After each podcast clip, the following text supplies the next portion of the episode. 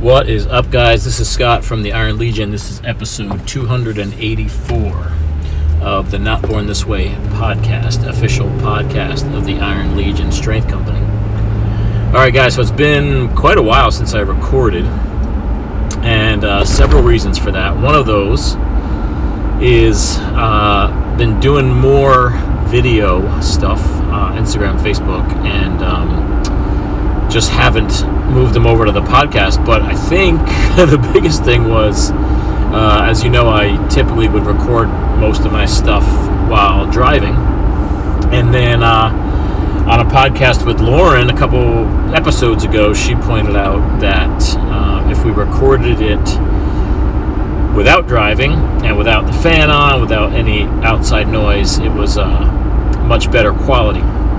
So since then, I've been kind of hesitant to record in the car as much because uh, I definitely did want the better audio quality of uh, not driving. But what I noticed is when doing that, I just never recorded because there's a reason I started recording them in the car because that's when I have time and uh, relatively quiet. Um, so uh, I'm back to doing it in the car because I figure even if the audio quality is not the best, uh, it's better than not recording at all. And that's exactly how it started in the first place. So here we go again. I don't have a studio. I don't have time to sit quietly for 20 minutes in the car. So, um, I mean, in, in the car without it running or without getting anywhere, uh, which is what we did for a few episodes there. So we are back in the running car. Uh, hopefully, the audio quality be okay. Uh, and if it sucks uh, really bad, uh, you won't even hear this because I won't post it. And if it's uh, tolerable, then I'll then I'll post it. Um, so my thought today, I, actually recorded this as a video earlier and then uh, didn't post it because I I could tell it was going to go on too long. But uh, I've been having this interesting thought, and I just figured I'd share it with you guys. So, as you know, part of so, something that I find very important uh, is is uh, you know taking kind of control of the direction of your life, right? So uh, I had a, episode in mind that called "Don't Accept the Position."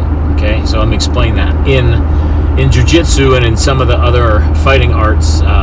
there's something called accepting the position. Okay, which means basically uh, if I get put on my back and my opponent is in a superior position to me, an advantageous position, uh, I'm going to not accept that position and do my best to get out from underneath my opponent and get into a more advantageous advantageous position. But there is something called accepting the position, which means maybe I'm tired, maybe I feel uh, that I'm losing, or that I don't have any fight left in me, or I don't uh, even try and I just accept the position. I just accept that my opponent's in a dominant position. I accept that I'm in a weakened position or a, a position of, of you know, a, a, less, a lesser position, let's say. And so one of the big things is just to not accept the position, right? Do not accept being on the bottom. Do not accept letting your opponent have an advantage, advantageous position. And I think that applies to a lot in life, right? Where, you know, we get, uh, you know, we draw the short straw, as they say, or we don't get the promotion, or something doesn't go our way, or we're, we're, we're you know, in unfortunate circumstances, whether that's by we're born into those or we fall into hard times or you know whatever just things don't go our way. So we can just roll over and accept it right? Accept the position or we can not accept the position and you know get better and change our circumstances right? We can read learn try and, and do all the things necessary to improve um, our position so to speak and our our life right? Might be our career might might be our living situation. It, it applies to everything. Our, our physical fitness right so what's interesting to me is because i do like to read and learn from lots of different viewpoints.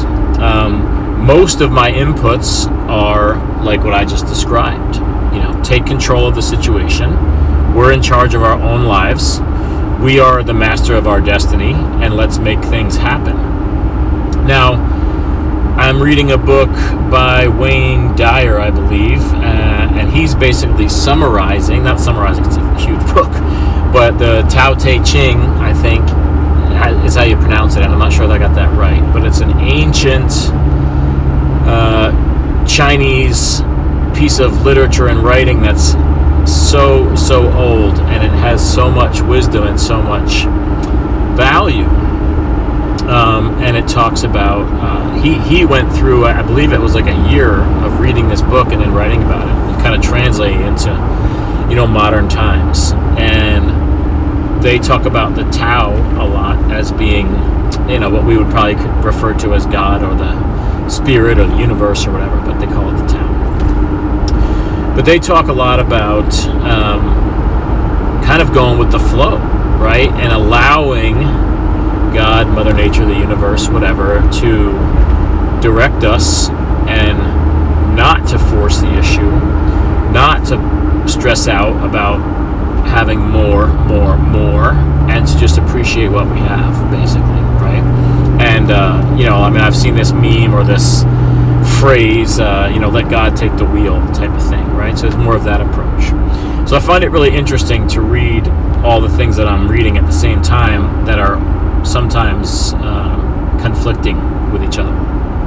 And and this is one case where I feel that very strongly. Uh, and and depending on which book I'm reading or listening to, um, I can definitely get it, and I can get on board with the message. Um, so it's just something to ponder for you guys because we all have to make our own decisions on that. But I think my takeaway, and again, this was the point of today, was I posted on my private Facebook page today that there's a, a young woman here in Maine who was killed last week uh, as a victim of domestic violence by, I believe, her partner or boyfriend.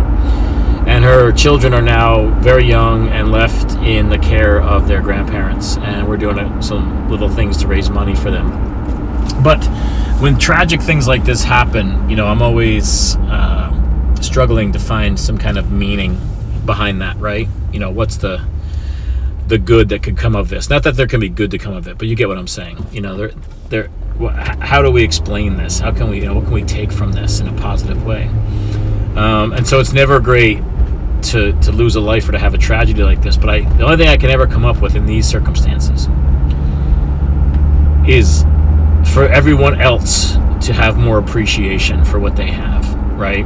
Um, and so uh, one of the other books that I'm listening to at the time, and this is as you guys know, I've, I've mentioned this a lot. You know, I, I, don't always finish every book that I read. Uh, I don't expect every book to change my life. I like to pull a couple nuggets from everything that I read or listen to, and if I can get one or two juicy things out of everything, that I think that's pretty good.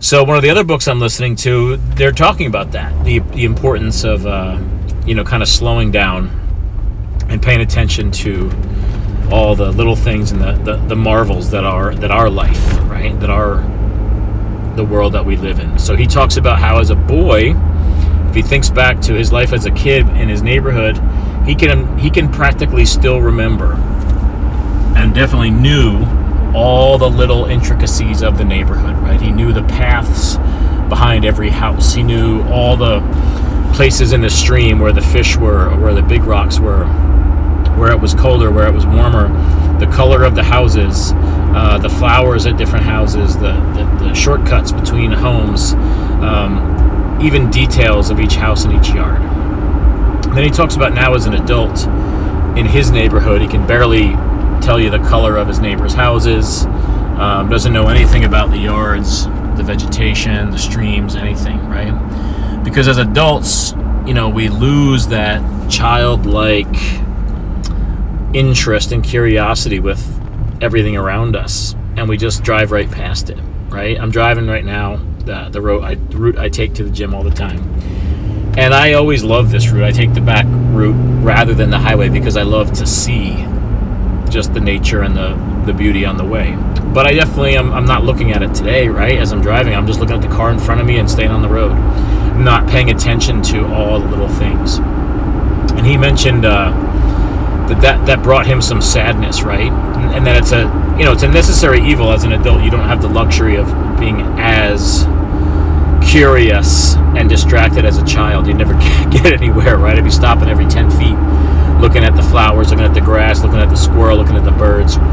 But there's something to be said for that. You know, something to be said for that. So I think bringing this bringing this all together is that I, I I still believe that there has to be we have to take control of our situation, right? If I quote unquote let God take the wheel completely, and again, maybe I haven't finished that book, maybe there's something coming, but I don't feel I feel like if I did that completely, uh, I would be watching a lot of TV and still have the same job I had 30 years ago and not be very successful uh, and not have met my wife because there was conscious thought behind everything I've done to lead me to this point in my life. So I don't, I don't really know how that works. Uh, I still do believe that I have to be master of my destiny, that we have to take control and make decisions to put ourselves where we want to be.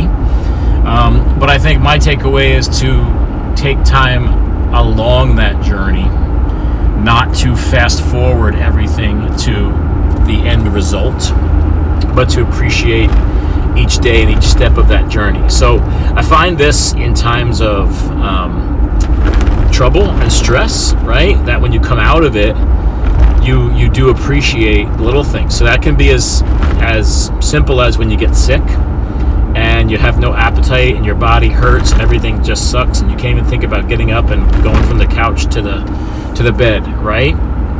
When you finally get better, you just appreciate not feeling bad, right? So feeling normal, our normal state actually feels fantastic coming off being sick, right? We appreciate having an appetite back. We appreciate not being achy all the time. We appreciate being able to go exercise. You know, I've mentioned this several times. I'm coming off a pretty severe injury, so uh, I'm super frustrated. I'm, right now, I'm in frustration mode because I'm almost better, but I'm still really limited. So I'm pissed off because I can't do everything, and I'm still not even close to anywhere near where I was before.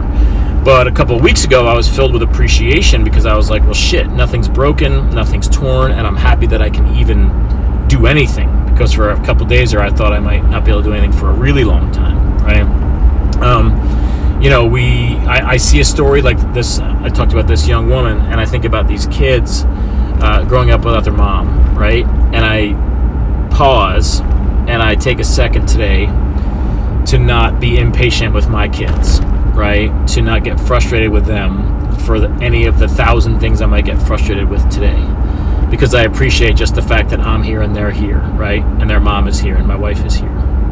So, uh, that would be my whole point for today. Would just be to on the on the way to the goal, right? So we were seeing this with my kids. We're going away in a few days uh, to Florida for a little while. My wife's 50th birthday is coming up, uh, and my son is dying to go to Florida and fish. Um, my is just dying to go to Florida because it's Florida. She wants to get away. So this whole week and last week, they've been talking about, I can't wait for next week. I can't wait till Thursday. I can't wait Thursday. And I've been trying to tell them, you know, look forward, be excited about Thursday, right? Be excited about heading to Florida, but don't, but don't fast forward the whole week beforehand, right? Because it's summertime. It's summertime in Maine. It's beautiful. They don't have school. it's been gorgeous out. Um, every day, you know, in the winter, we, we prayed for this day, right? Couldn't wait for it to be warm enough to go outside. Couldn't wait for it not to be snowy and cold. And so now it's here, and we're fast forwarding to when we can go on vacation, right? And we have a tendency to do that a lot. You know, we, we, we can't wait till we get to a certain amount of income. We can't wait till we get a certain car, or we buy a home, or we get married, or we have a kid. I mean, we have all these milestones that we look that we're pushing forward to. Um, you know, and I think I think that's a big part of com- competitive sports. You know, bodybuilding, powerlifting, team sports, anything. You know, you're you're training for a specific day, right? The contest, and at some point, you just can't wait for the contest to be here whether you're excited about it or you're excited for it to be over, but you're you know you're just in excitement for this contest or this the day that you've been training for for so long. Uh, and then when it finally comes and it goes by, uh, most of us realize that it was the training for the contest that was the the beauty of it. You know, when I think back to my years of, of competitive sports or bodybuilding and so forth, it's it's rarely the the event itself that I remember. You know, there's a there's a few moments certainly of being on stage or whatever that I remember, but I remember a lot of the the training and the different things behind the scenes that got me there. You know, the friendships, the relationships, the days I didn't want to get out of bed, the days I had to push through and I didn't want to. And, and those are all the good memories of, of the thing, uh, almost more so than the thing, right? So, you know, again, you see it depending on, you know, if you, if you celebrate Christmas, you know, you see a lot about Christmas, right? It's like the, the build up to Christmas, honestly, is like more fun than the actual day. And then all of a sudden it's over. So, I guess my takeaway from all of it, guys, is just uh, strive to achieve and and make your life what you want. But you know, don't forget that in the process, um, life is just a bunch of normal days, right? And and to take a minute to, I mean, think about last one, guys. I know I have a million of these, but it's I, I cut out. Uh, I did a fast a couple weeks ago, and uh, was eating so so little, and I could only have like one cup of coffee a day, and man, did I savor and enjoy every single sip of that coffee because it was all I could have for the day, right? So I I made I looked forward to it for so long. I enjoyed every sip of it. Now, on a day like today, I might have freaking five coffees. So I'll have it when I'm driving, I'll have it when I'm doing something else. Like I won't even acknowledge and enjoy it because it's just a coffee, right? But when I know I can only have one, I really appreciate it that much more. And I think that's probably the the best analogy of of all. So, uh, have a great day, you guys, and uh, hopefully I'll be back on here sooner than later. Bye.